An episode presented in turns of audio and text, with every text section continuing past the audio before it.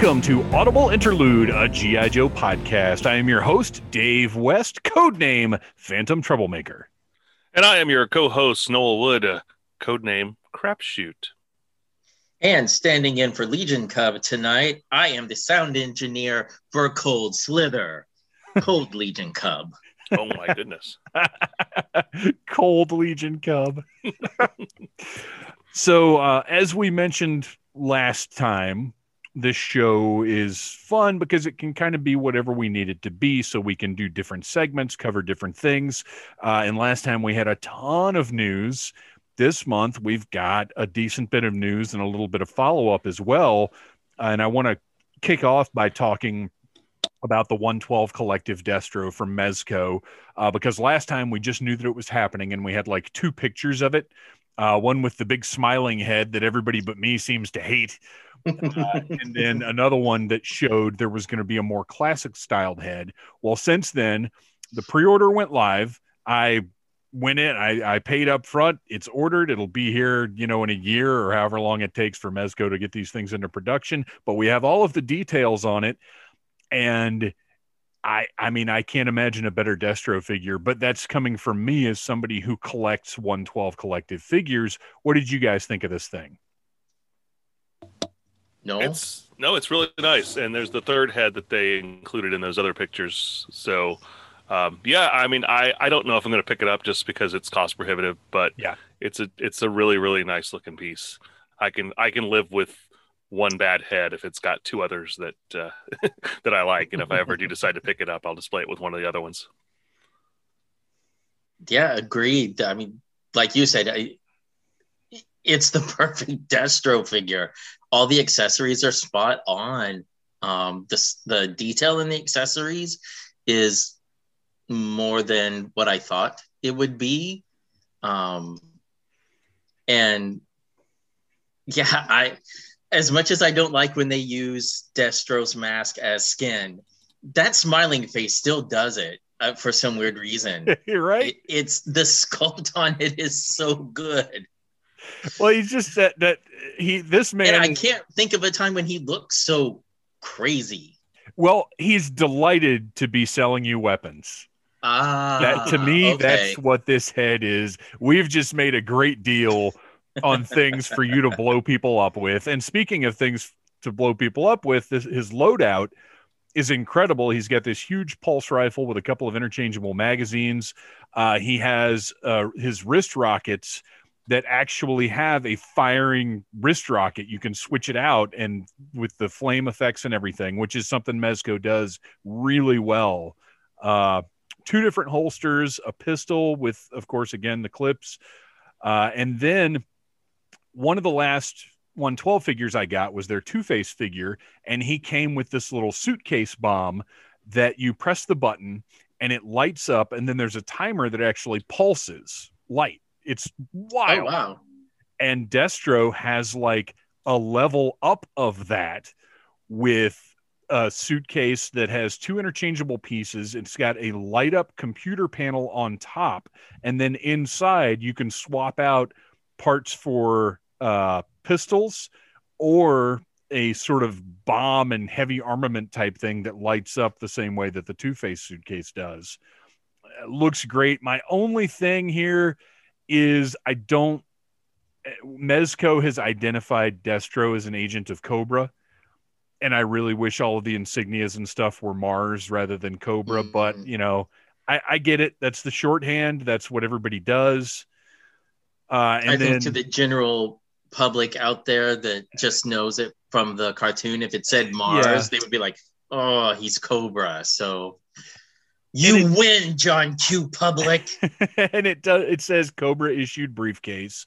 Uh, and then you act, he actually comes with a uh, submachine gun that can be assembled and just looks absolutely fantastic. So uh, another masterpiece from Mezco. I, I'm super stoked. Uh, the and the three different heads. One is a stoic face, you know, mouth's not open. The one that you could imagine is sort of the the more uh, traditional vintage face, the the big smiling face, and then one that actually looks like more of an armored mask Mm. uh, that I like quite a bit as well. And this one is the what I think of as the Mezco style because typically what they do with these figures is they'll take the best parts of movies and animation and comics and whatever and kind of put them together to create a figure that's a, an amalgamation of all of the best things.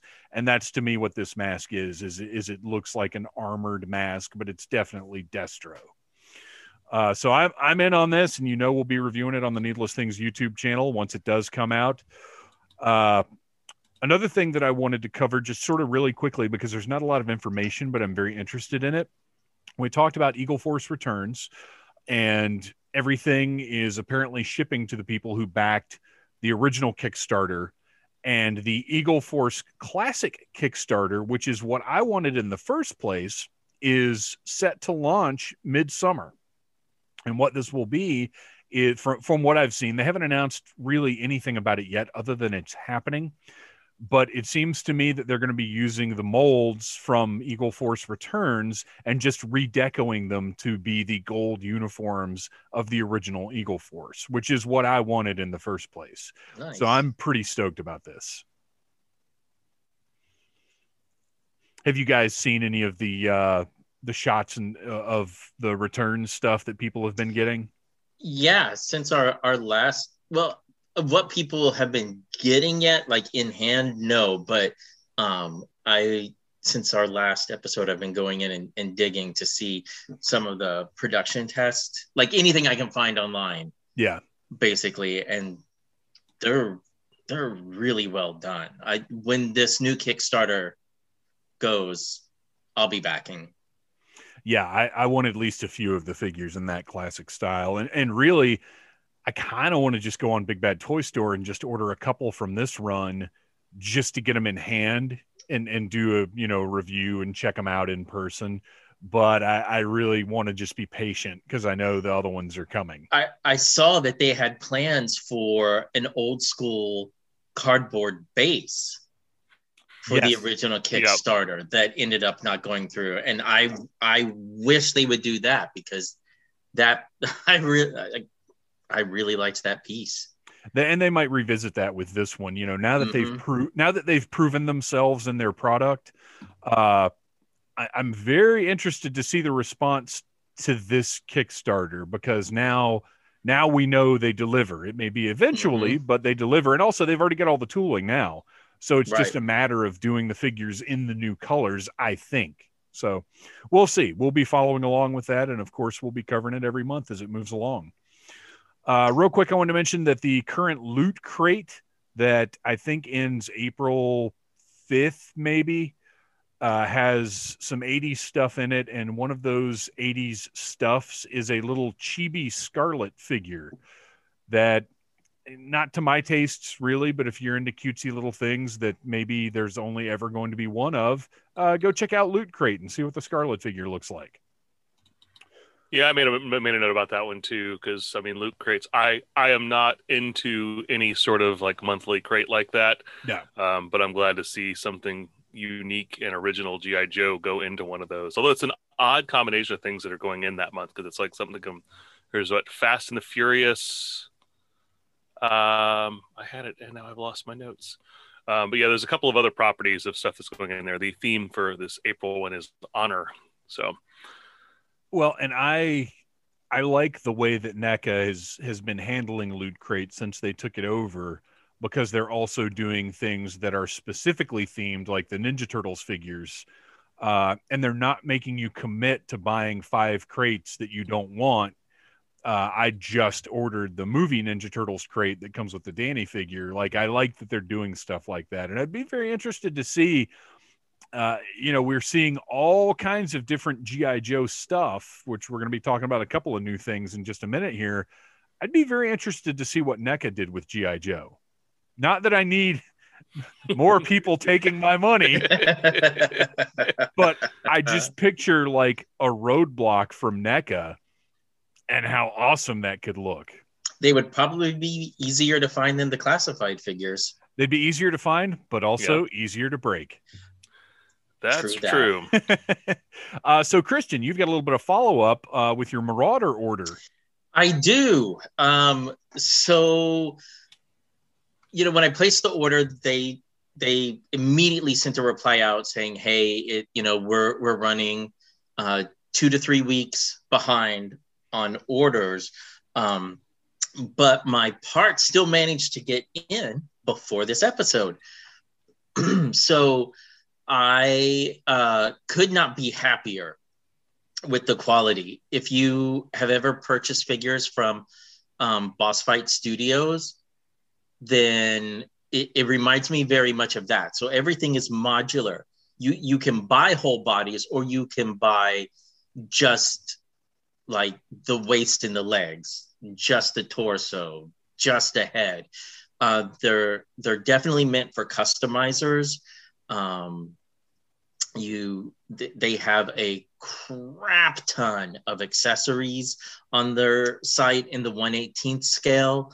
Uh, so i went ahead uh, because i've never been satisfied with how awful the 25th anniversary version of covergirl looked. So went ahead and made my first gi joe custom. Um, it was a fun challenge.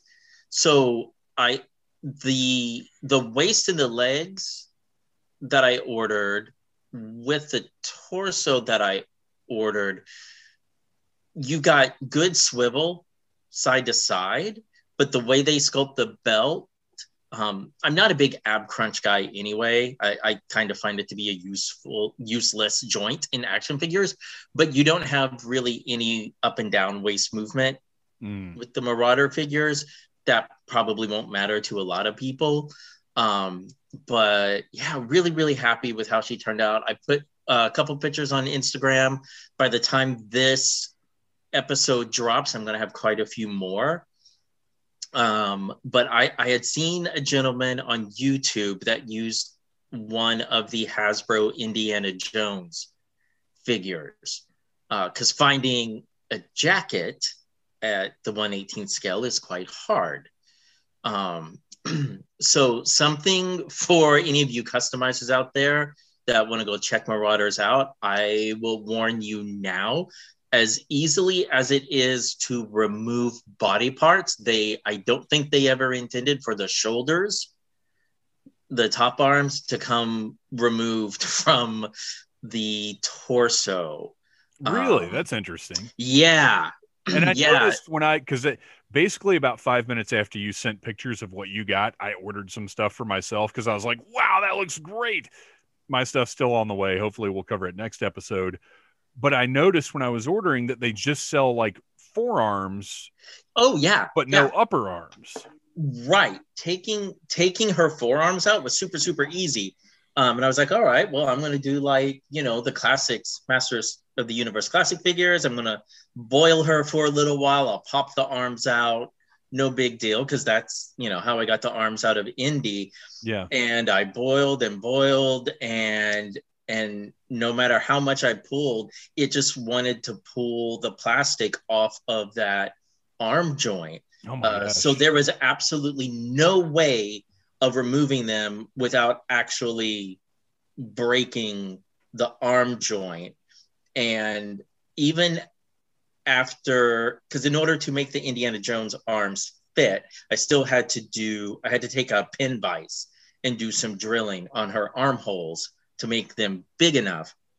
Even after I made them big enough for the Indiana Jones peg, I still could not get whatever the the pegs that were on the end of her arm joint out, no matter how much I shook. right, so she's she's part cover girl, part Rattlor from Snake Men.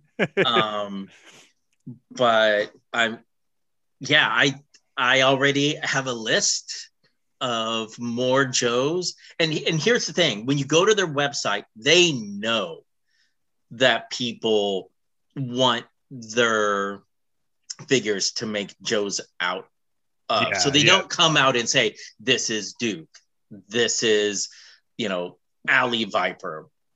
But when you look at their figures that are pre-built, uh, you can kind of see who is who, or when you're scrolling through the pages of the individual pieces, you can see like, oh, okay, I need this, this, and this if I want to build clutch, you know. And the prices are very reasonable, I thought, because for just a couple Yeah. bucks more than what you're going to buy one of the retro figures for now, you can put together your own figure of custom parts, colors, accessories, whatever, with a reasonable little, you know, a backpack and a gun. And Mhm.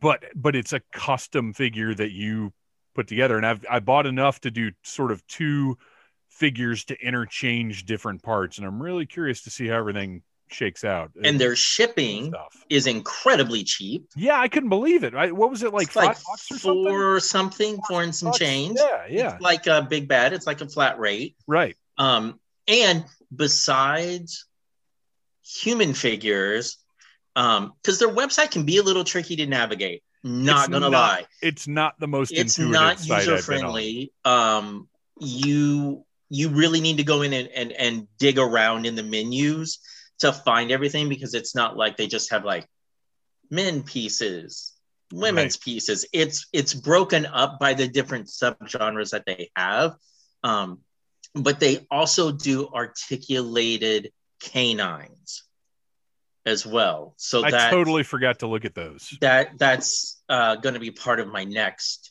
order as well a law and order. See what you did there. um but yeah I, I i think if if you wanted to do updated versions of the joes this would be a really good resource. Uh, if you're looking for diorama pieces this is another great resource. Uh, everything they do is in the 118th scale. They have um, you know a section for like medical.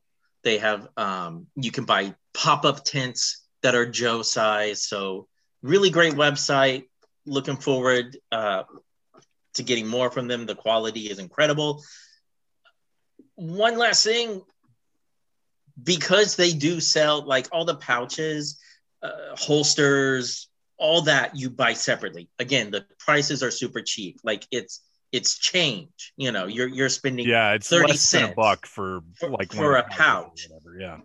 but that does mean that if you aren't buying those things your figure will have these like little like three millimeter holes in them which is not a deal breaker for me well, I, just I bought I bought stuff to stick into the holes. Uh, it wasn't a big deal. I got um, they actually sell little plates that just make the holes flat. Like it literally Oh, just fills the that. yeah, it literally just fills the hole in. So yeah i wanted i wanted covergirl to be able to fit into vehicles so i didn't Right, want a lot right. hanging off of her uh but with my other figures yeah it'll it'll be 90s pouch tastic so for the listeners, uh, you can find Christian's pictures at uh, Legion Cub on Instagram uh, or Audible Interlude Podcast on Instagram. We'll for sure be reposting them. And then marauderinc.com is your resource for these really cool, customizable, sort of uh, build your own character figures. My question, Noel, uh, as somebody who has blown my mind with your creativity in Lego and the way Uh-oh. that you have assembled things and done custom Lego entire dioramas and cities, uh, are your creative juices uh, tempted at all by the idea of sort of putting together your own little 118 scale figures? Not really. It's just not my thing because when I build when I build Lego, I'm more now if if they had like parts to build like dioramas and like battle stations and things like that, I'd be all for it. But Okay. now my my interest in is mainly stems from my love of architecture as a child. So I like to build like structures and design buildings and things like that. So, but no, I mean, I I think it's really cool that you have all of this all of these options on here um and maybe me in another life that had a lot more time on his hands would be like really really into this stuff like i've looked at the website a lot of times i know when i go to gi joe conventions there are people who are you know they love they love the marauder uh, task force stuff and they will i mean they swear by it It's, I mean, it looks really cool. I'm, I'm excited to get mine and to check it out. And those guys are usually, I, I think they almost always have a, a panel or two at uh, Joe Fest. hmm I think they're Mhm. usually there, which unfortunately uh, I will not be able to make this year because my work schedule did not work out. Uh, but I'm halfway to being vaccinated. So, Yay! me too. listeners, uh, listeners, stay tuned because we will, in all likelihood, have some Dragon Con news in the very near future for the Audible Interlude podcast. Uh, all right, moving on. Okay, I don't know how much information you guys were able to find about this. All I saw was the announcement that yojoe.com and 3D Joe's are, and not the current yojoe.com, the originators of yojoe.com, are combining forces to create a website that is the ultimate database for GI Joe. We have been lamenting the sale of yojoe.com for months and as of yet it has not totally pooped the bed yet. But Uh, there, it's- I mean, there's there's There are things that are day just I straight up something missing. else is missing. Yeah, Yeah, there's But like 83 Destro disappeared the other day. I I have yet to run into a, a severe issue with it, but it's falling apart. Yeah, Uh, so, do you guys know anything more about this, or did we just all see the same announcement and that's all we have right now? Yeah, I just saw the announcement. Um, Uh, I haven't noticed any changes on 3D Joe's yet. no, no, none of the changes are live yet, uh, and it's and it's actually it's a it's a pretty large project because it's it's 3D Joe's, um, Joe Declassified, YoJoe.com's uh, originators, of course, uh, RIHC guidebooks, and Joe Intel. So there's actually a lot of people that are collaborating wow. on this project. Um, the uh, if, if you're into GI Joe podcasts, you should check out the What's on Joe Mind podcast from uh, March 12th. Uh, Carson Metaxas, who is the the guy behind 3D Joe's, um, was on as a guest. He was actually one of the original hosts of that podcast too, and he he went into some detail on it. Um, didn't you know, we don't know a lot yet, but it's really exciting because obviously with what we do, we really rely on having a comprehensive GI Joe database Yeah. and I think knowing Carson because I know Carson very well, he is like he is a very meticulous person, and I don't think this is going to be anything less than like stellar when it's all said and done. Well, and speaking of needing a database, uh, I made a wacky decision today that it is high time for me to restore my childhood terror drome. it is one of the only piece, and I'm talking about only as in I've got like Destro and maybe one other figure from when I was a kid. Uh, unfortunately, when I moved out of the house, all of my Joe stuff went up into the attic. And we all know what Georgia heat does to brittle ABS plastic. Over time, it was all just mangled, destroyed. Some of it was sold off. But a few years ago, my mom called me up and she said, David, one of the neighbors ended up with one of your toys. And I was wondering if you'd want it back. I said, Well, yeah, sure. What is it? And she said, Well, I think it's the Millennium Falcon. And I was like, "Oh my gosh, that would be great to have the, the my my childhood Kenner Millennium Falcon back. That would be awesome because all of that stuff, as I said, it all went up into the attic and uh, was just warped and and ruined. Um, so th- my parents come to visit, and she brings out this Millennium Falcon, and it's the Cobra Terrordrome. because you know she's a lady with not a whole lot of interest in GI Joe and maybe not the best recollection of every little thing about Star Wars. Uh, so it's the Terrordrome. It's minus s- some pieces, uh, but but more intact than some that I've seen. And I brought it out, and me and my son sat down and we took a look at it, and we were like, you know what, we we need to fix this up. There's enough here that it's worth refurbishing this one as opposed to just trying to get a new one in my quest to rebuild my collection. And then I start looking at eBay, which granted, eBay is not your best resource, but you can get a decent idea of what things are selling for. And you guys, some of these parts, holy cow. Yeah, I don't I, I- I don't know if after I sent you the message, you were just out of curiosity. Maybe you went and took a look, or maybe you already know. Like The not the cannon turrets; those are relatively inexpensive, but the platforms for the turrets are like 150 bucks for one. Yeah. Well, Yeah, parts like that where clips break off a lot and things Oh, like that. They're gonna. I mean, you- it's very rare to find one intact, so Right, and you're gonna expect to pay a little bit. and that's I, I I'm- didn't mention this when you when you sent it to us. I just sent you the one YouTube link. Um, but if you're only caring about like restoring it for yourself and it doesn't all have to be original Oh yeah, I don't. If I get repro stuff, that's fine. I don't care. Yeah, a, a while a while back, uh, when I was looking for some new 3D printed uh, diorama pieces, I was like, "Well, let me see what what are what 3D stuff out there are people doing for GI Joe," and you can find quite a bit for the Terrordrome. Just go on Shapeways, type in GI Joe. You're yeah. going to be scrolling through a lot of pages, but I was like, "Oh, that's really cool to see that." If somebody finds one at a garage sale, they're going to be able to have means of putting it back together. My only concern with the reproduction stuff, well, and honestly, it's a concern with buying stuff as well because I learned this as I, I bought a mostly intact killer whale a couple years ago at Joe Fest.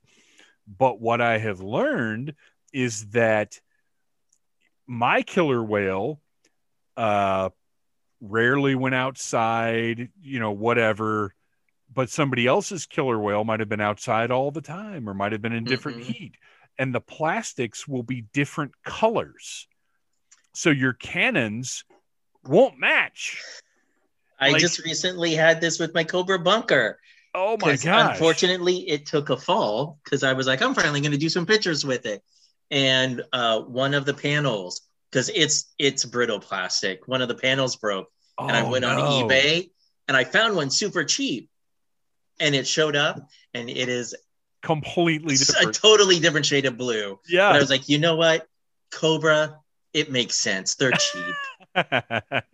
yeah, it's it's wild to and I didn't realize it at first when I was putting the stuff on the killer whale together, but then I was like, wait a minute, why is this cannon like way darker than everything else? And I started looking at all of the pieces and I realized the guy I bought it from probably piecemealed some of it together too, which eh, you know, whatever. That's that's what I would have ended up doing anyway. So with this terrordrome, I'm probably going to run into the same thing where I'm going to get not not that I think a lot of terror terrordromes probably sat outside in the sun for very long, but you know when I get my my platforms for the the guns, what if they're a little bit different shade of blue than the ones I've already got? yeah. This it's gonna be this is gonna be a tricky project, but I'm, Uh, I'm stuff like excited that. about it. Also, if you're if you're if you don't mind it looking a little bit more weathered and look like it was actually in a battle so at some point in time, eh, a little different shade every here, you know, every now and then doesn't bother me. The Uh, other thing I had to consider is the platform, the launch platform for the Firebat in mine is broken. It's broken away from the lever. So I went and started looking at uh, what's out there. And you can buy the whole base with the cylinder in the middle and that platform for about 75 bucks. But then I had to sort of think, well, how much of mine do I want to keep versus like I, I don't want to replace that whole base because then I'm losing a big portion of it being mine. Because part of what's special about this to me is that it's it's the one I had as a kid. So I want to keep as much of that intact as possible. So Christian, the video you sent about taking the top off and taking the base apart is going to be important because I'm going to have to replace that platform because that is only about 10 bucks. I, I already ordered one today. So that's on the way, but it's going to be a process of carefully taking everything apart, not breaking any of the tabs or, oh man, it's, it's going to Yeah. be something. Yeah. Gentle hands. Yeah, absolutely. Uh, so that's that's my project for a while. And since I mentioned that, actually, I want to mention uh, a few days after our last episode aired. Do you guys ever? Does your toy sense ever tingle? Do you ever get the feeling like, man, like you're on the way home from work, and you're like, man, I I need to run in that Walmart And it just so happens that you run into that Walmart and they have some new stuff that you wanted. And you're like, my toy sense was tingling. It happens to me from time to time. And a few days after our last episode went out, my toy sense tingled. And I felt like I needed to visit this local uh, it's not a thrift store, it's not an antique store, but it's it's a vintage goods store uh, called Antique Thriftique. I know exactly where it is, and I am so jealous. well, I my toy sense tingled. I got in the car, I went down the road, and asked the guy because I've been in there and talked to him before. I actually wrote an article about the store on uh, the Needless Things podcast.com a couple years ago. And I said, you know, I'm just looking for vintage GI Joes. And he said, you mean the big ones? I was like, nah, the little ones that came out in the 80s. he was like, oh, I've got a ton of those. Really? So he brings me over to this bin, and he has four gallon Ziploc bags packed with 80s and 90s. I found out GI Joes, 19 bucks a piece. And I said, I will take all of these. And he was like, okay. So I told him about me and my son are, are refurbishing Joe's. We're putting a collection together, trying to rebuild my collection. Uh, and he said, you know, I know that these sell on eBay for more than this. Like this guy right here, you know, you can get like 15 bucks for him. And he's pointing at a figure that I know darn well you could get 80, 85 bucks for. but obviously, I'm not going to mention that. Uh, but he he said, "I just don't have the time for this. I got so much other stuff in this store. Uh, I'm this this isn't my bag. So if you want them, take them." And he threw in a, a, an old school wooden footlocker too, which I thought was really cool. Uh, so I got these home. We opened them up. Uh, got about 39 figures, most of them complete with their accessories tons of extra accessories that don't go with any of these figures. But uh, got them all cleaned up, got them in the collection, broke some down, put them in bags, set them aside. I don't know yet what I'm going to do with the extras I've got, but I can't bring myself to sell them for some reason. Like, they I, have a great story attached to them. Yeah, I well those and the the Wilson Hall and just stuff I've gotten since then. Like a lot of times when you need a piece and you go on eBay, it's cheaper to just go ahead and buy the whole figure with the accessories. Like I needed freedom. You guys know I've been looking mm-hmm. for freedom for months, and you just can't. Haven't we all? yeah, right. Yeah, we've we've all been looking for freedom for over a year now.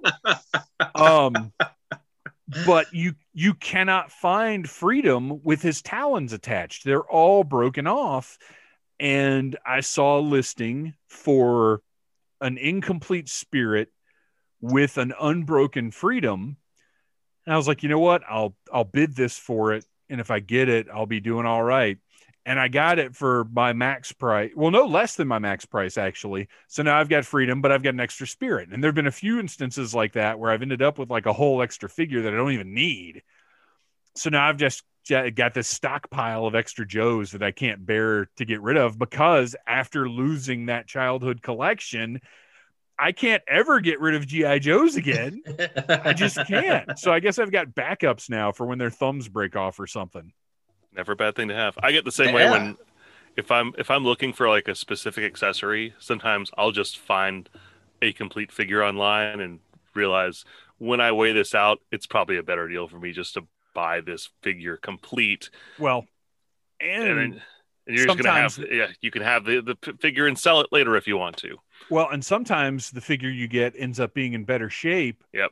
Or slightly different from yours, and you wouldn't even have realized that because that's what happened with the Zartan that I got just for his pistol.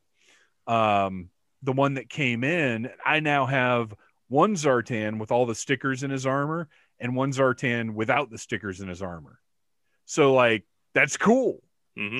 I've got a Copperhead with I didn't even know I found this out. They're two different copperheads. We were talking yep. about the the um the lifeline and the differences in the airborns we've talked about. Well, there's one copperhead that has green high, green gloves, green armbands, and the green um, on the top of his helmet. And then there's another one that all of that is the dark turquoise that matches the rest of the figure doesn't even have those green highlights. When I was a kid, I had the green highlight one. I didn't even know about the one that didn't have the green on his helmet. And now I've got both of those. So like it's it's fun just saying, you know what? I'll just take the whole thing. Send it. We'll see what we get. Yeah. Uh all right. More news, believe it or not. Noel, do you want to tell us about the mini mates?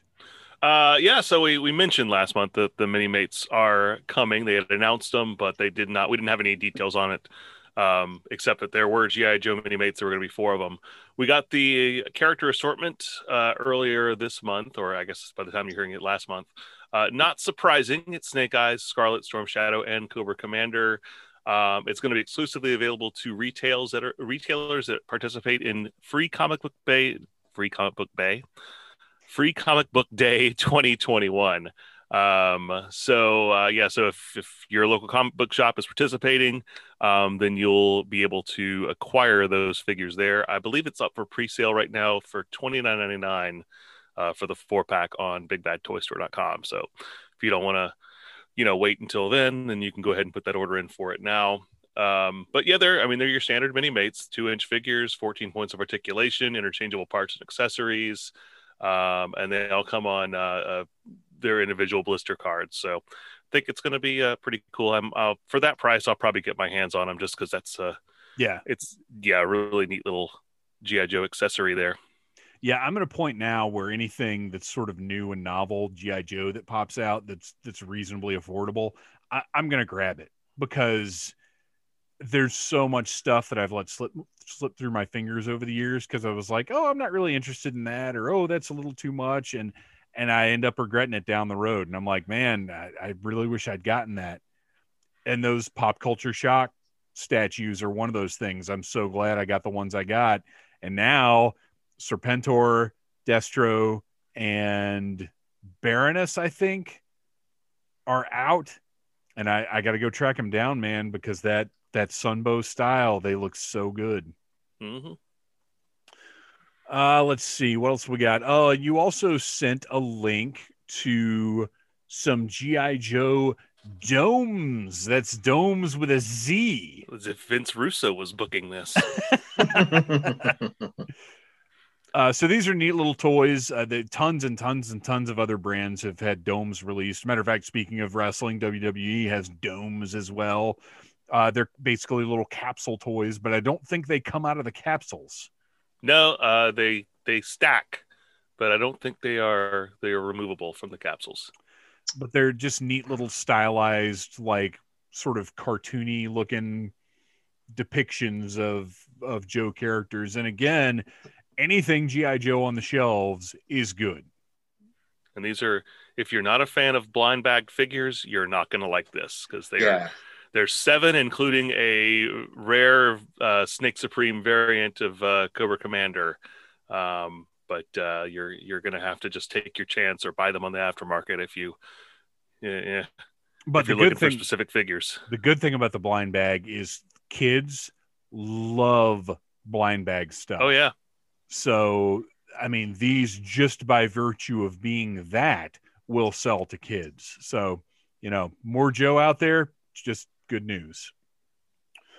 Uh, i wanted to bring up an article that i happened across last night. Uh, it's on melmagazine.com and it has three military experts uh, analyzing the efficacy of certain gi joe vehicles and whatnot. I think you It's- mispronounced ruining the fun of GI Joe Well- accessories. well, and here's the thing: if if you get through the whole article, you see that these guys have an appreciation for GI Joe. They're just having fun with the ridiculousness because if if you're if you're too sensitive about GI Joe, this article is not for you. But if you can take a, a little fun being poked at the fact that people carry around anti-aircraft missiles and launch them from their backs which I can. I I need the more fantastical elements of GI Joe, but I also recognize how preposterous some of them are. So this article kind of like takes the wind out of some things, and I, I I thought it was really fun, and I think it sums it up. Uh, I'm just going to read this one line because it cracked me up when I read it. And and I highly recommend if if you can have a sense of humor about Real American Hero, check this article out. Uh, this stuff is all designed to make kids say that looks cool. Because if you actually made a line of toys that look like real armory guys, army guys, they'd all just look the same. In the first set in 1982, they all did kind of look the same. Then they realized we got to make each guy look more individualistic, which I'm sure is great from a marketing standpoint, but I wouldn't want to be the G.I. Joe Ordnance Logistics guy having to remember, oh, this guy carries this kind of gun, so I have to order this ammo. This guy needs food for his parrot and gunpowder for his pirate pistol. like that's awesome. And, clearly, this guy is not. He's having fun. You know, it's it's it's yeah. just a fun look at some of the more ridiculous vehicles and stuff from Real American Hero. And I, I had, like I said, if you've got a sense of humor about that stuff, it's worth reading. I enjoyed it, and yeah. that that is. Uh, I enjoyed it, and oh, go ahead. I was gonna say I enjoy. It. I I've seen similar articles like this that were not written by people who were in the military that asserted stupid things like that the bridge layer was a preposterous vehicle. Right, right. Which right. we all know that's a realistic military vehicle. So it was good to see that actually coming from people who had a military background. So you know they they weren't just poking fun of things because they were ignorant to them. They yeah. they actually had a knowledge of the subject yeah, these guys are actually military experts. And this is a, a, again melmagazine.com. And if you do a search for GI Joe, you'll you'll find the article. It's it's a fun read. Uh, and then finally, I want to put over the Needless Things YouTube channel. I did an unboxing of the Invader, and also included pictures of the Invader with this with the decals from the original Ballistic Battle Ball on it, and I think it looks really, really cool. Much better than the Invader uh, stickers, anyway. It was a it was a fun project, and and uh, Christian, you your your work uh, with older silly vehicles definitely sort of inspired me on that one. Actually, I saw one the other day that I almost sent you a link to eBay because I saw it was some 90s vehicle and I was like, "Ooh, this would look really good if it was just Cobra Blue." But I was I'm always wary of sending people links to things that will make them spend money. I have I have two that I'm slowly working on. I'm still trying to figure out the colors. Um, so no announcements yet. Once I know the colors, uh, hopefully by next podcast, I'll have an update. But I I when you told us you got the invader, I was excited as much as I did. the the neon, the the robotics day glow green, like it's just so over the top in photos.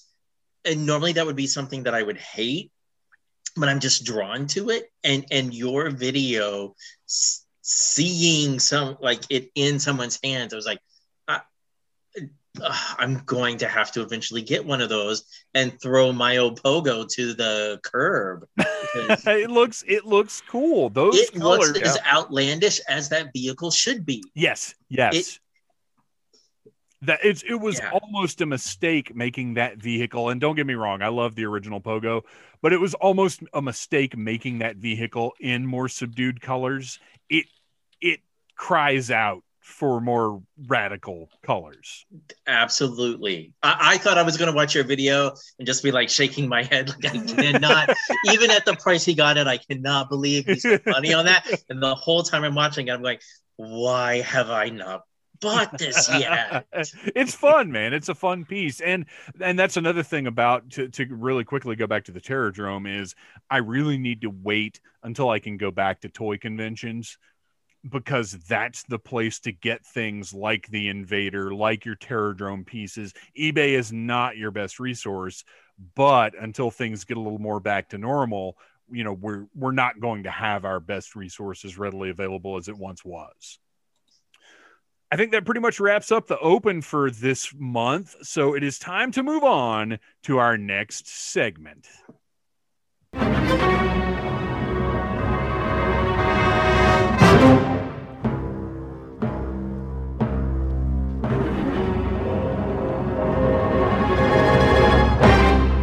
Welcome to a sort of new segment thing that we're doing here on the show where for now we're calling it deployment, where we are basically fantasy booking a toy line that might not ever be. We have gotten really excited about the concept of a true G.I. Joe retro line. Uh, Super 7 has access to certain portions of the G.I. Joe license or certain things that they can make uh, that are GI Joe, and conversationally, we have really taken to the idea of Super Seven releasing original O ring style figures. Where the idea of this being possible came from is the fact that Super 7 released a line of vintage Masters of the Universe of the Universe figures in that original five inch squatty muscular style. Uh, they you know they don't have to worry about the same things that Hasbro has to worry about. So the potential for Super 7 to do an actual line of O-ring figures I think is there. I have no information that it'll happen. I don't really honestly think that it will happen, but it's fun to speculate. So what we're going to do today is each of us are going to imagine what the first wave of 6 O-ring Super 7 retro GI Joe figures could be. And what we're basing that off of is figures that were never released in the original line from the animation and the comics. And the idea is not so much like the comic packs where they completely try to replicate the look of the animation or the comics, but they would be done in the true vintage style. So they would blend in with your original 80s Joes in a way that the comic packs didn't always do. Uh, so these would be characters from the cartoon to the comics, but they would be done in a style that blended with the original Real American Hero line. Uh, and I guess we'll just go around and each do our six. Uh, let's start with Christian. What did you come up with for this? So you want all six? Uh, yeah. Well, I don't know. How do you guys want to do it? Do you want to do one at a time and go around? Or do you just want to drop? I like the anticipation of thinking of what you guys are going to say next. So I kind of like the idea of let's let's do two and go around. Two? Okay, do two. Okay, drop your first two then. Okay. So my first two um are from the cartoon. So first uh, would be Admiral Ledger from Very the nice. flag. He made yes. multiple appearances, and I'm always happy to get more of the Beard Brigade. So I have people to cosplay. Um, but he's an admiral with GI Joe. You should have a figure. Absolutely, hundred percent agree. Uh, my second one is a less known figure, and we'd have to change her story a little bit. Okay. Uh, and also keep in mind, I'm I picked almost all of mine with the theory that Super 7 caters to collectors of niche. Oh, and they do. 100%. So so Super 7 is likely to pull that background character and and make them and make them well. I so feel my... that if if this were to really happen from Super 7, at least two of the six characters from this initial wave would be deep cuts that casual fans might not even know because that's how they roll. So I always appreciate that we need more female characters in the GI Joe toy line. Uh, so my second choice is Honda Lou West. yes, hundred percent. Yes. How how did GI Joe have an adventure with a woman that can drive a big rig and her not end up a Joe by the end of it. So I think that after their adventure, she becomes an honorary Joe and she is like cover girl and she's out there driving tanks with the team. But she's got that cowboy motif. Yeah. So there's your your your counterpart for Wild Bill. Uh so I I yeah. Well, and that's a perfect segue. So I'm going to go next because my first choice is a Sunbow styled Wild Bill. Ah, was on my short nice. list with with the blue coveralls, the yellow vest, the dark glasses. We need that look for Wild Bill because when I was a kid, I never understood why the Wild Bill that came with the Dragonfly was in this green and brown getup, which don't get me wrong, that figure is awesome. But I want a Sunbow Wild Bill bad. So that's my number one pick. My no- this technically my number two pick was my number one pick, but when I thought of Wild Bill, it got me so excited, like visualizing what that would look like. I put him first. My number two pick, and uh, you guys, come on, it's a gimme. Hector Ramirez. Oh, he's I thought my about it. I thought about it. he he would, and yeah, I know he always has his cameraman with him. And look, I'd buy a cameraman figure too, but Hector Ramirez would come with the microphone and with the camera because you can get like any Tonka guy or whatever to hold that camera. But we need a Hector Ramirez figure, hundred The percent. crossover Yes, absolutely. sell with him. I mean, Transformers, GI Joe. He's way out of scale for Jim, but still, like every Sunbow produced cartoon, In he was humanoids. there. In yeah, humanoids, in humanoids yeah. as well. Absolutely. So yeah, we we need that. Uh, Noel, what are your first two? my first two you can't have one without the other and these are this is a this is a, a look that i always wanted back then they're two of my favorite characters from all of gi joe and my wife and i do costume versions of these costumes uh, flint and Lady Jaye in their sunbow outfits uh, Yeah. flint with the green shirt uh, Lady Jaye with the separate trousers and and shirt and not the the one piece flight suit. Uh, I've I've always loved that look. To me, the the figures the, the figure versions pale in comparison to the way that they were they were depicted in the cartoon. So I've always wanted that. I know they did those later on in the 25th line, uh, but they've never gotten a proper O-ring release in those colors. Yeah. Yeah, and that's and that's the thing is like the 25th line did a lot of really cool sunbow oriented stuff. But when we were kids, and that was some of the magic of what Super 7 has done with the Masters Universe line, is they gave us so much stuff that's like, when I was a kid, this is what I wanted this to look like, like with their filmation line. And that's the same kind of thing, is like, I want the Sunbow G.I. Joe stuff. That's, I would love to see a lot of that. Uh, all right. Christian, what are your next two? Okay, so I have to mark Hector out. Uh, so my next two, the first one, it's cliche. Everybody wanted him as an O-ring figure, uh, but I got to go with Kwinn because he Oh, was yeah. such a huge part of those Yeah. early uh, issues of the Marvel GI Joe comic. Uh, my second choice is Zartan, but it's Zartan in his cold slither. Oh, Yes. nice. Because I didn't want to do any main characters as just the main characters. I'm still keeping with Yeah. the niche of Sunbow. Yeah, yeah. Uh, and that could give us a through line with each wave to entice people to buy in order to get the whole band. yeah, Uh, so yeah. you would want to start off with Zartan. Here was my idea for Zartan, although yours is better. Uh, it was Sunbow Zartan, but instead of his hood, he had hair. I think that would almost be like a Comic Con exclusive one or something because it would be so it'd be so dumb. It would have to have a gimmick to it for people to even want it. Uh, all right, my next two, and one of them is a little tough, but I think Super Seven would be willing to pull something like this off. Uh, so my third pick is a Fatal Fluffy.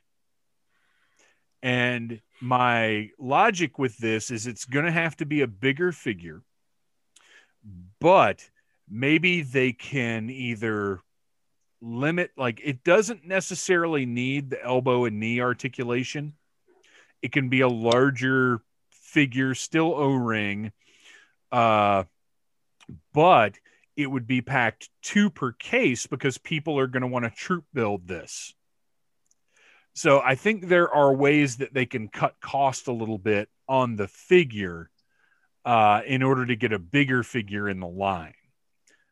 And then my fourth pick is the Viper, who has come to vipe your windows. Absolutely.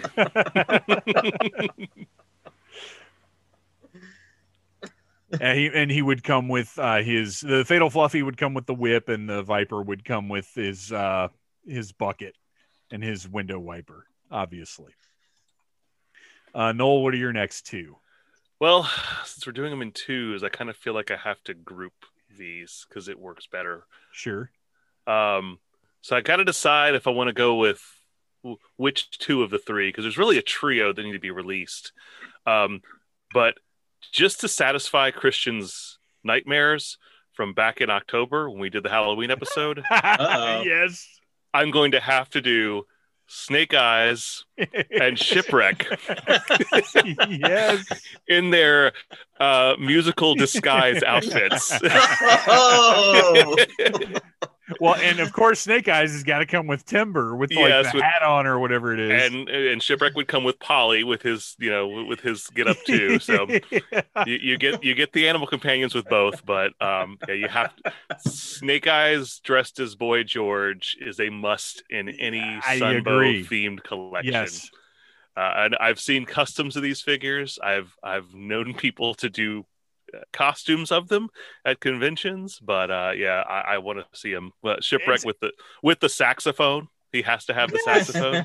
It it may not be a Christian pleaser, but it's a crowd pleaser. and and let me just tell you what I have on my list: San Diego Comic Con exclusive satin shipwreck snake eyes timber set in a van box set.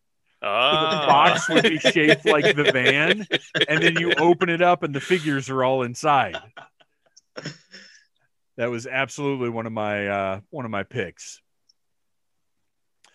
Uh, all right, let's see, Christian. What are your final two? okay, so I am sitting here torn because I had a couple of backups just in case somebody picked uh, one of mine already. But number five, uh, you need an army builder. So I went with the Cobra Shock Troopers from the Mass device. Oh yeah, yeah, yeah. the space Right. troopers. Um, I like the white armor, so they've not been done before.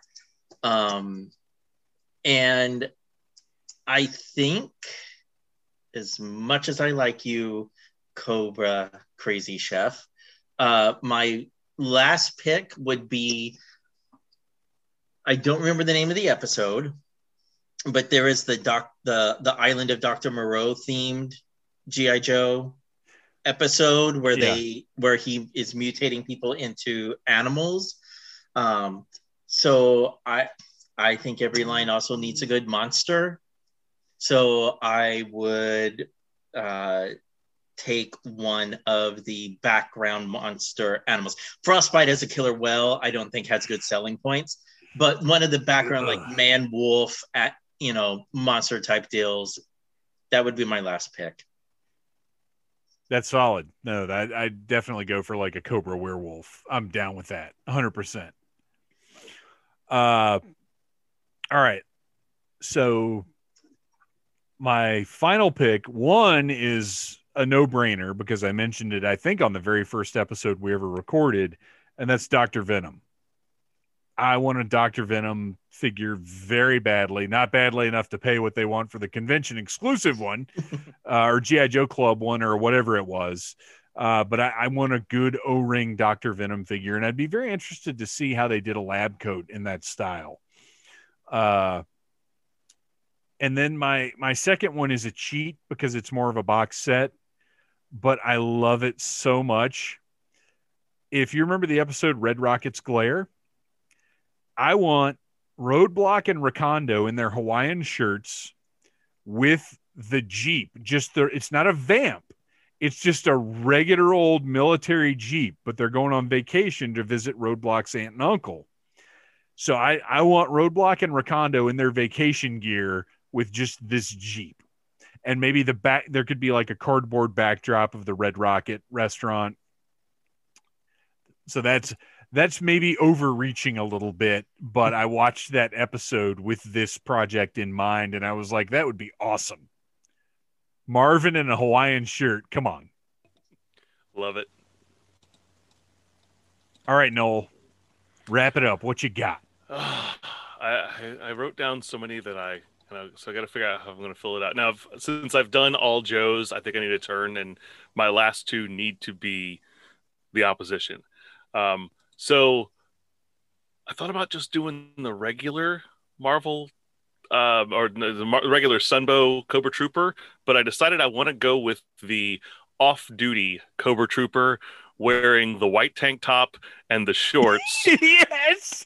But still with the balaclava and the helmet on. Yes, yes, yes. My one of my friends cosplayed that back at JoeCon, but 2011 when they were here at Disney. Mhm. I love that. That's great.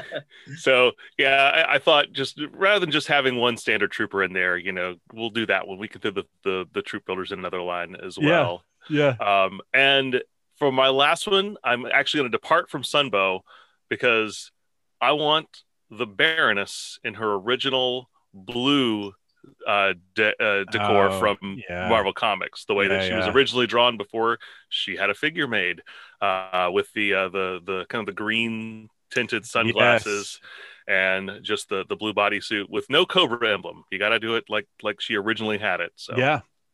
I, oh man, you say that, and at first I was like cringing worse than Snake Eyes Boy George. but thinking that we're doing these in the old school O-ring figures, that could work because her her 25th in the blue, I, I put up there with It's- CoverGirl. It's a It's horrible, rough. It's rough. horrible figure. But yeah. if she had the proportions of the original Baroness figure, It would look That- cool. that yeah. Love to have it. Love to have it. All right. So now what we've got to do is make the tough call. We each get to choose two of our picks to make this six figure wave. Uh, so, Christian, call your picks down to two. Uh, if I could only pick two from my list, I'm going with Honolulu West and Cold Slither Zartan. Good picks. I am going with. Oh gosh, I want my fatal fluffy so bad, but I got to go with Hector Ramirez and Doctor Venom. Excellent. I was hoping you were going to say Yeah. Hector. That's why I didn't. Yeah, well, he's a must-have. I I I I gotta go. It's kind of boring because they are obviously the major characters, but Flint and Lady Jaye and that and those original uh, Sunbow colors. But you got to have those anchors, collection. man. You got Yeah, got well, that's and that's what I thought too. You yeah, you can't have too many obscure figures because you got to hook in somebody who's got a little bit, you know, of a, uh, just going after the uh, the nostalgia factor.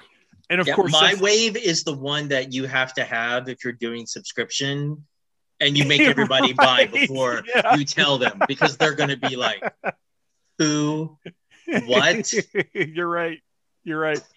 Uh, the good news, though, is this is our show, so we get to make the rules. So we still get our San Diego Comic Con exclusive satin shipwreck snake eyes timber in the van box set. Yes. So we get that as well. So I I don't have to put those on as my picks because Right, they're gonna right. they're gonna come out anyway. So you're covered. Uh, Yeah. So that was fun. Uh, like as I said, I don't think Super7 is really doing this, but if they if you're listening, Super7, man, You have at least wink, three customers right here. Yeah, yeah. Three customers. What more do you need? All right, let's move on to the long awaited newest installment of Springfield Showdown, which has a Bum, bum, very bum. specific and challenging theme.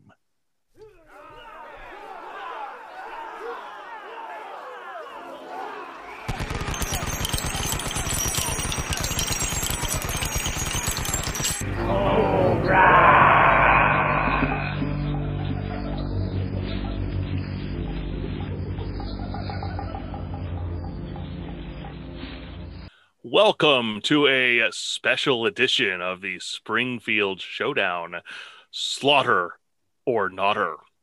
we have, of course, a very eclectic group of three that uh, that, that do this podcast every month, and uh, sometimes we differ on some things. So tonight, we're going to uh, discuss the validity of Sergeant Slaughter into the world of GI Joe. So, to start off tonight, we're going to have Christian arguing against Sergeant Slaughter. Okay, look, I know he's popular. I know a lot of you people out there are fans of Sergeant Slaughter. Even going back to as a kid, I can't stand him. Uh, the idea of a drill instructor for G.I. Joe, I do like. However, Sergeant Slaughter has all of the boisterous, loud personality that I feel like the writers had to over exaggerate on his skills to match that. Um, if I may, for a moment, uh, use the Sentai as an example. The red leader of a Sentai group is good in all things, but excels in none. Sergeant Slaughter, when you read his file card, there is nothing Sergeant Slaughter can't do. He can pilot every vehicle. He can be in the middle of a battle and be like, oh my gosh, that's a new ship that Cobra just built. Look, boom, boom, boom, boom, boom. I can drive it. I can kill you. But why does he need a vehicle?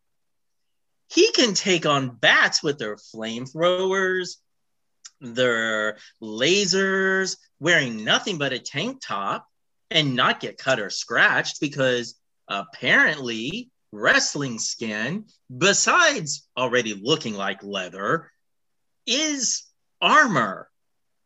So he's he has what I call the Wolverine problem.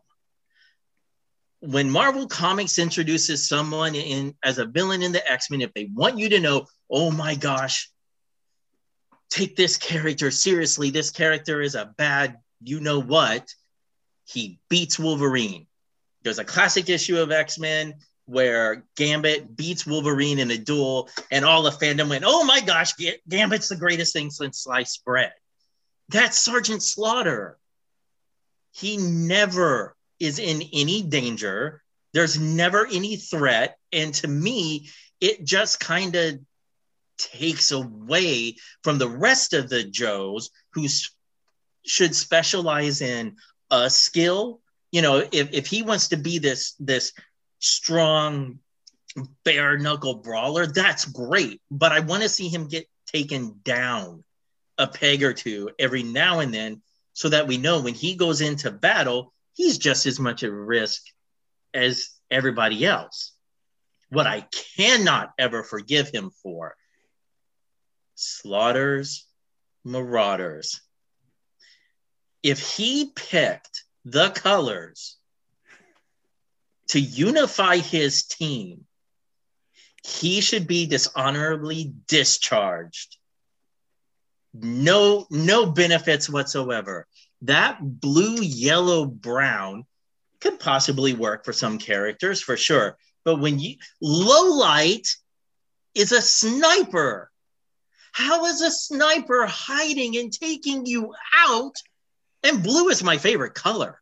But come on. And, and we already discussed last episode the horrificness of Slaughter's Marauder barbecue. And if he is so untouchable, why does he need this team? Sergeant Slaughter is getting bombs dropped on him, and the way they write him in the cartoon, he's walking out and then yelling at the Joes and calling them maggots. And so, as far as I'm concerned, no, you you should have gone the way of the Rocky Balboa and just been a, a, a urban legend in Jodom. Wow. That's uh that is quite a, a list of, of negatives that have been. I've had a whole life to dwell on this. Dave, you have your work cut out for you. So uh, I'm going to need you now to defend the honor of Sergeant Slaughter here. Oh, and defend it, I will. and what's so awesome is that Christian's argument has made half of my points for me. Sergeant Slaughter is awesome and powerful and a leader for the Joes. He's somebody that all of the Joes can look up to as a role model, that they can follow his example of greatness and invincibility. Look at Sarge wading into battle. He's unstoppable. What a paragon of virtue for us to look up to. And beyond that, Sergeant Slaughter, the actual person, is a credible celebrity or was a credible celebrity personality that brought value and excitement to G.I. Joe. At the time when he was his figure was released, WWF was huge and Sergeant Slaughter was a known factor in the WWF. So he was a personality that could come in and enhance what G.I. Joe had to offer. And two, unlike some other celebrities like Judd Nelson, who was too cool to continue doing the voice in his cartoon, Sergeant Slaughter would voice himself in the movie and in the animated series. He voiced Sergeant Slaughter for all of the characters' appearances in the G.I. Joe animation. Again, adding value and integrity to the product. He had a great, unique look that no other G.I. Joes could emulate. His black tank top, whether it had USA across the front in red, white, and blue letters or not, was a powerful icon of invincibility and American spirit. His cool hat that was a little bit unlike anybody else's signified that he was a drill instructor and had an almost Indiana Jones like quality and that he would never leave it behind after a battle. He might punch a giant worm man in the face and scrap to the ground, but he was always going to bring his trusty hat back to G.I. Joe headquarters with him. And finally, I'd just like to throw out there that if anybody has the LJN style Sergeant Slaughter action figure that was released, released, please hit me up because that is one of the true holy grails of action figure collecting I would like to have. I love Sergeant Slaughter. I've met the man twice in my life, and he's been an absolute peach both times. He even pointed it out to me. I didn't know this. I have the San Diego Comic Con 25th anniversary style Sergeant Slaughter action figure that I've had for years. And when I brought it to him to sign, he said, Oh, you don't sign this one on the front. If you flip it over, there's actually a spot on the back here for me to sign.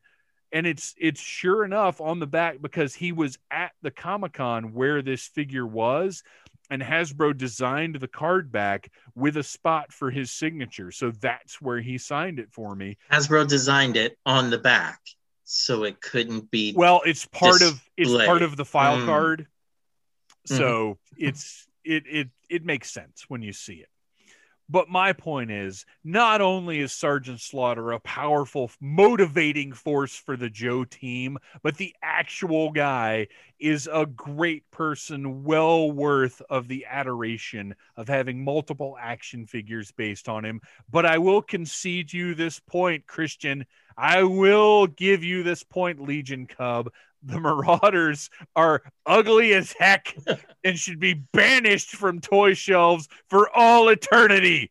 And that's where I'm resting on Slaughter or Nutter. Wow.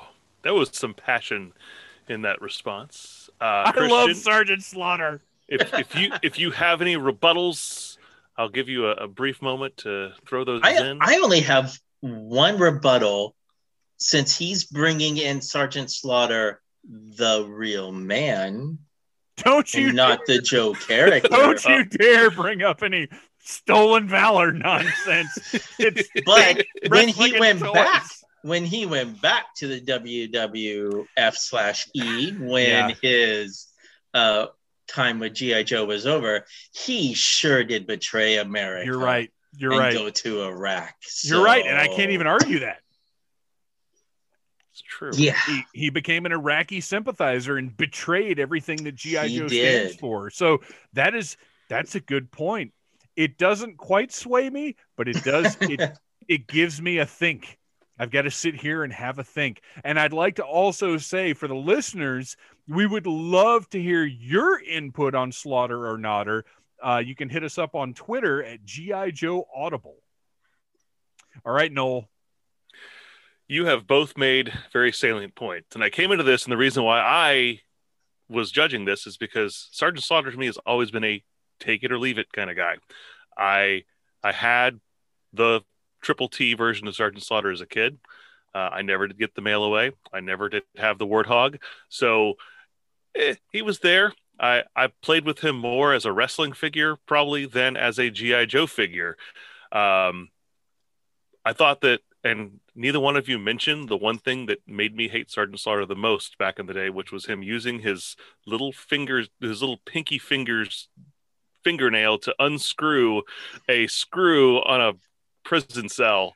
Uh, Dude, uh, I'll even, tell you right now. Even at I 12, have, my suspension of disbelief just just went out the window. I have shaken hands with enough wrestlers to know that they've got these thick, gnarly, messed up fingers, and that there's a good chance a wrestler fingernail could function as a flathead screwdriver. uh, but I will say, scary. Based on these arguments, uh, I, I I see a bit of the Wolverine problem but I don't think that he was prolific enough because it was a team effort. Um, I also uh, think that yes, the fact that he was kind of over uh, uh, uh unstoppable that Dave alluded to being one of his, his pluses is is a little bit over the top too. So I am kind of in the middle in there. Um, I think the thing that swayed me the most, though, I think it swayed you too, Dave. Those Marauders. Damn so uh, I, I, gotta I gotta I gotta go no on that. Oh no. So let me ask you this though. If the Marauders had reflected the original Sarge, well, not the original, not the mail away figure, but the Triple T figures, black and camo color scheme, would we have a different outcome here? Probably. And, but, and how said, awesome would that have been? As I said last month, if they had just stuck with the colors of the uh, the vehicles for Slaughter's Marauders, yeah, yeah, we'd have no problem because those are those are those are beautiful. Yeah. No, uh, I, but between that and the um the the the, the, the Iraqi sympathizer thing. I think I think I got a last minute sway into the opposite direction because I I was leaning pro slaughter there for a while, but uh, you know he did ask for his country back, but still. Well, as always, we must accept the judge's final decision.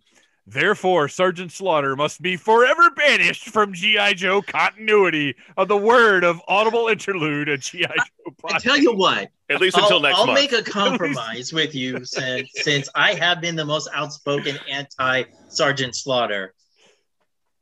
He has to hang outside the pit. He can't quite come inside but the Marauder, the Marauder outfit's got to go.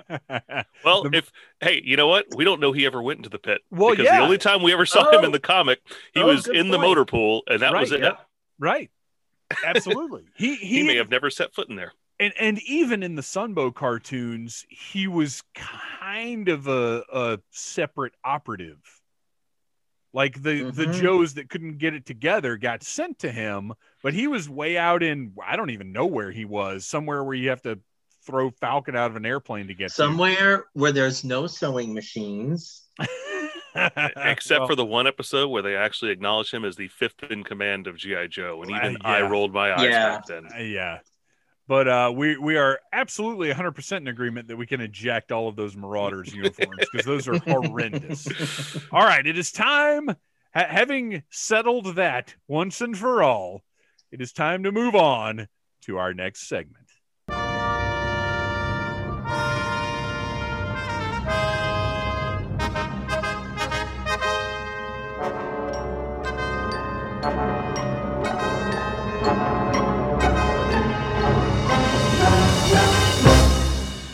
Welcome to Knowing is Half the Babble, where we each get a certain amount of time to ramble about anything that we want. I am going to kick it off this time because I am a big, giant, stupid, dumb, dumb head and have already broken the rule that I set in stone on the last episode that I was only going to buy stuff that I owned when I was a kid. Uh, what led me to break this rule was this new lot of GI Joes that I got. Uh, there were a few Joes in there that I didn't have when I was a kid, and also Noel. Uh, you brought up an excellent website that I think is no longer being updated, but it's called joeaday.com. Uh, very entertaining site where it lives up to its name every day. There's a new GI Joe, and I think he started it in 2011 and ran up through maybe 2019. Yeah, 2018 or 2019. It was it was a good Uh, seven or eight years. So I've been visiting that site, and uh, as I go along, I keep seeing figures from the '90s that, you know, by then I was out of GI Joe big time. But uh, every once in a while, a figure will pop up that just something about it is pleasing to me. And he reviewed this Inferno character that's a Cobra flamethrower operative, and it's this bright orange and silver. It's got a uh, the head is almost reminiscent of Cobra Commander, but it has a red faceplate with an orange helmet, and there's this scaled texture on the arms and legs. Just a really, really cool looking figure. And I saw it, and I was like, man, I wonder how much those sell for on eBay. I hit up eBay, I got one for 20 bucks shipped, and I love it. And well, and the cool thing is the seller also had a Storm Shadow version 2 that was just dirty, didn't have all the accessories, but this lot that I got had all of the Storm Shadow version 2 accessories, but no figure. So I threw that in as well. The shipping was combined. So I got these two figures in a lot. Storm Shadow cleaned up beautifully. So I now finally have a vintage Storm Shadow. And I've got this Inferno. And I also ordered the uh, Stalker version too, because all of his accessories were in this lot, but no figure. So I've already broken my stupid rule that I thought I was going to stick to, and clearly I'm not. Let, let me tell you as as as one of your oldest friends, if you had not purchased that lot of stuff and just passed that by, I would have come and physically thrashed you at that price. Because Well, to there was- give there was no way I wasn't going to buy that lot of stuff. So that, like, that almost doesn't count towards what I'm talking about. But no, if you find something is- like that, you the Oh, rules yeah, go by yeah. the wayside. You, have you to get it. It it doesn't matter what's in there. But the problem was, I looked and I was like, oh well, all of that stalker's accessories are in there. I guess I just need to get that stalker figure. And then, like, it, it's that kind of stuff that'll get you every time when you're a, a an insane toy collector like myself. Uh, Noel, what are you going to babble about this month? So I was uh, just poking around Facebook Marketplace, which I do quite often while I'm just sitting around bored. Um, I'm trying to cultivate the algorithm to just point all the things that I want. It's mainly like mid-century modern furniture, but occasionally a GI Joe thing slips through there. Um, so uh, I just happened to, up, upon this, and it was like a complete set of 1987 GI Joe uh, trading cards Ooh, for ten dollars. Nice. And so I went and I purchased this thing, and I'm doing a visual aid for those who are uh, in who are in our room right now. Uh, this is a it's a complete set of these, and they um, I don't know if you're familiar with these. They were kind of like I, I was kind of aware of them, and I know they did a few different series. Uh, but this one is the um, it's from '87. It's got uh, a total of 57 cards, I believe. Uh, that that 57th one is the checklist. Um, and these are in fantastic condition. Like they are almost perfect. I put them in my little card sleeves, uh, along with the all the finest trading cards I have. Um, but I was just kind of gobsmacked at some of the choices they have here. It's it's art from the original Marvel comics. They start off with you got Cobra Commander in the '87 uh, hooded, or sorry, the '87 armored. You got Destro, and then you've got Leatherneck. He's number three. Uh, by the eighth card, you have Colonel Rattenkov from the October Guard. I don't even remember that character from October Guard. no, I don't Uh, either. no, they've got uh so you got Outback, you've got and you've got some that are just like, you know, groups group shots, like action shots from the from the the series. There's one called Mission Accomplished. Um but if you can uh, if if you can find these like I just looking around it looks like the complete sets are not that hard to come by.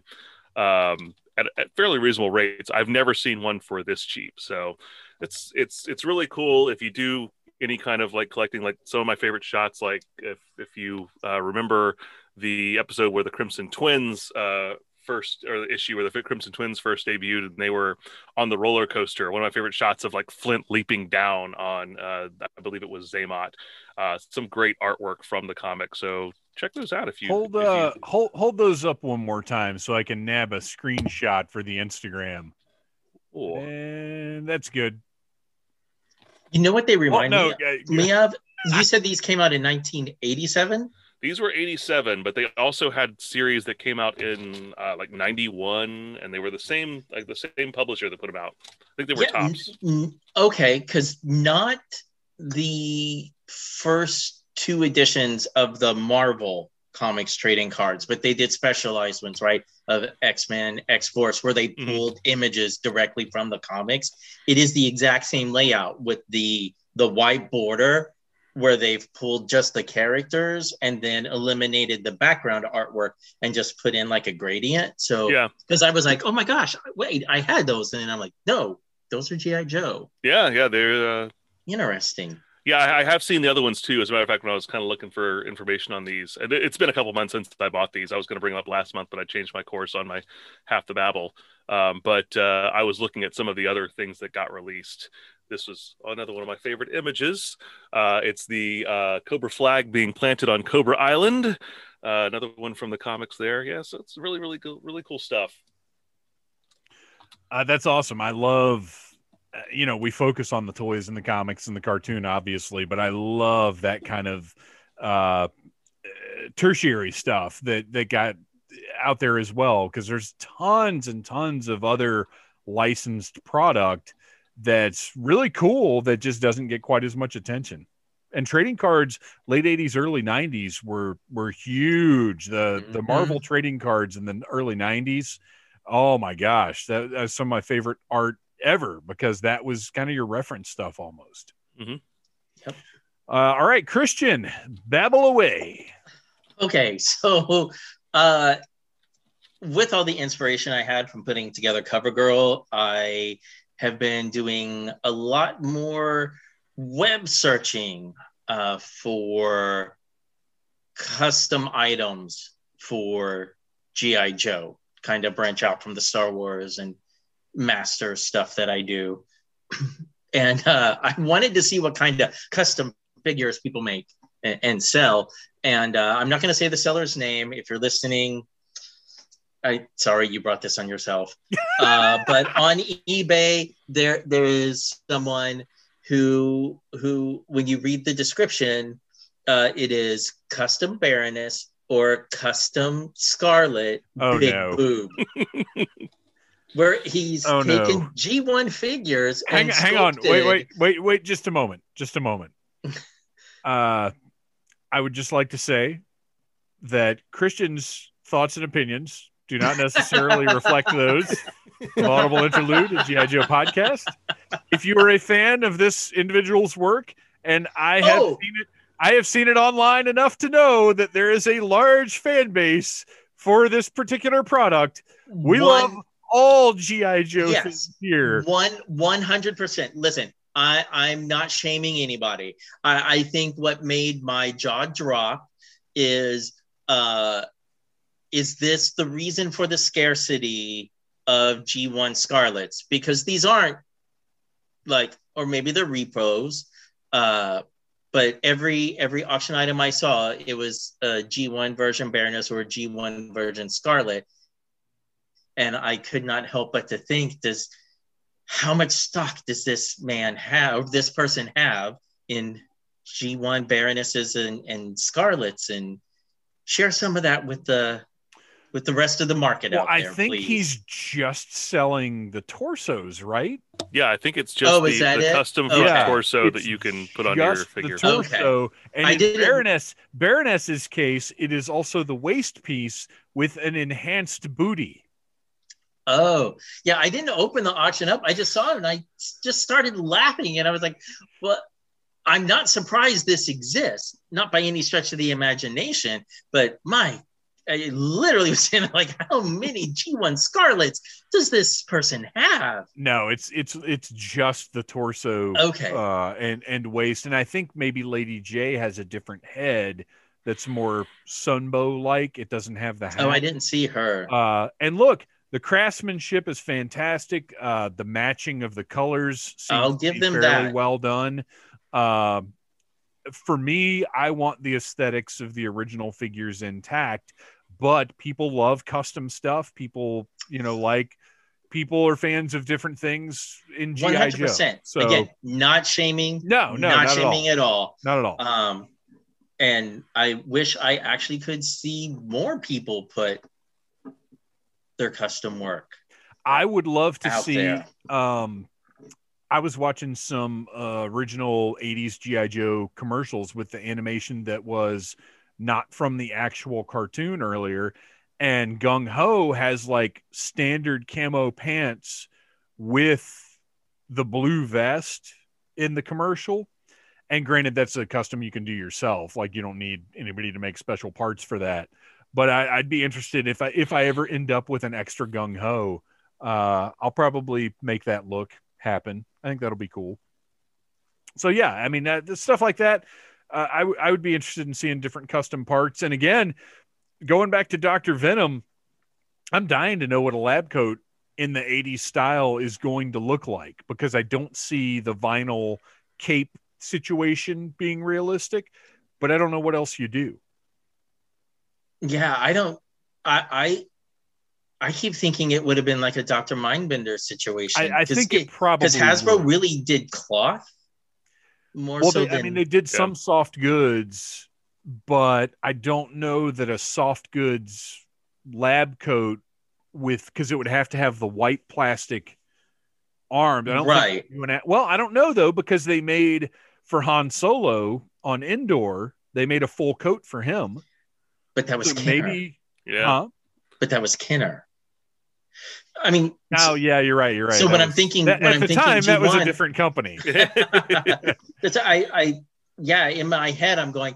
I, I want a Doctor Venom. I don't know that they would have made him look exactly like the cartoon, though. I, I think there would have been some aesthetic changes for Yeah, I don't see them doing a full the sculpting at the coat. time. I don't know. I'd be very interested to see how that would turn out. hmm they would probably do something like they would mold on I I guess make it like a, like it's a longer coat and maybe have it come down a little bit on his waist. I don't know because Like do it would be lot. like a short lab coat. yeah, like maybe not maybe not going down to his knees like a full lab coat Right, would. right, Gross. right.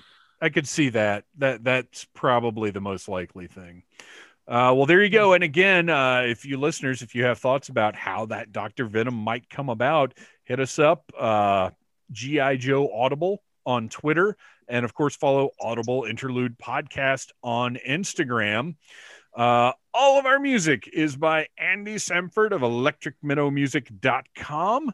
Uh, Christian, where can we find your fine work on Instagram? You can find my photos on Instagram and on Flickr.com under Legion Cub. And Noel, where can we find you in the finest? Uh, you can find me at dorkdroppings.com. Very rarely updated, but it's out there if you if you want to look for 25 years worth of content. Uh, and you can hopefully be finding the finest at more conventions coming up soon. Uh, I'm not. I know that there will be some representation at Joe Fest coming up here um, in June. I don't know whether or not our garrison is specifically going to be doing some stuff there. It's just going to depend on uh, when people can get uh, get get shots in their arms. So go do that because let's all get out of this and and be able to, to have fun conventions together again very soon And you can find the occasional G.I. Joe review on the Needless Things YouTube channel. And of course, all of the Needless Things products at needlessthingspodcast.com. Uh, thank you guys for sitting down and talking G.I. Joe. Thank you, listeners, for listening to us talk G.I. Joe. And until next time, yo, Joe. Cobra. cobra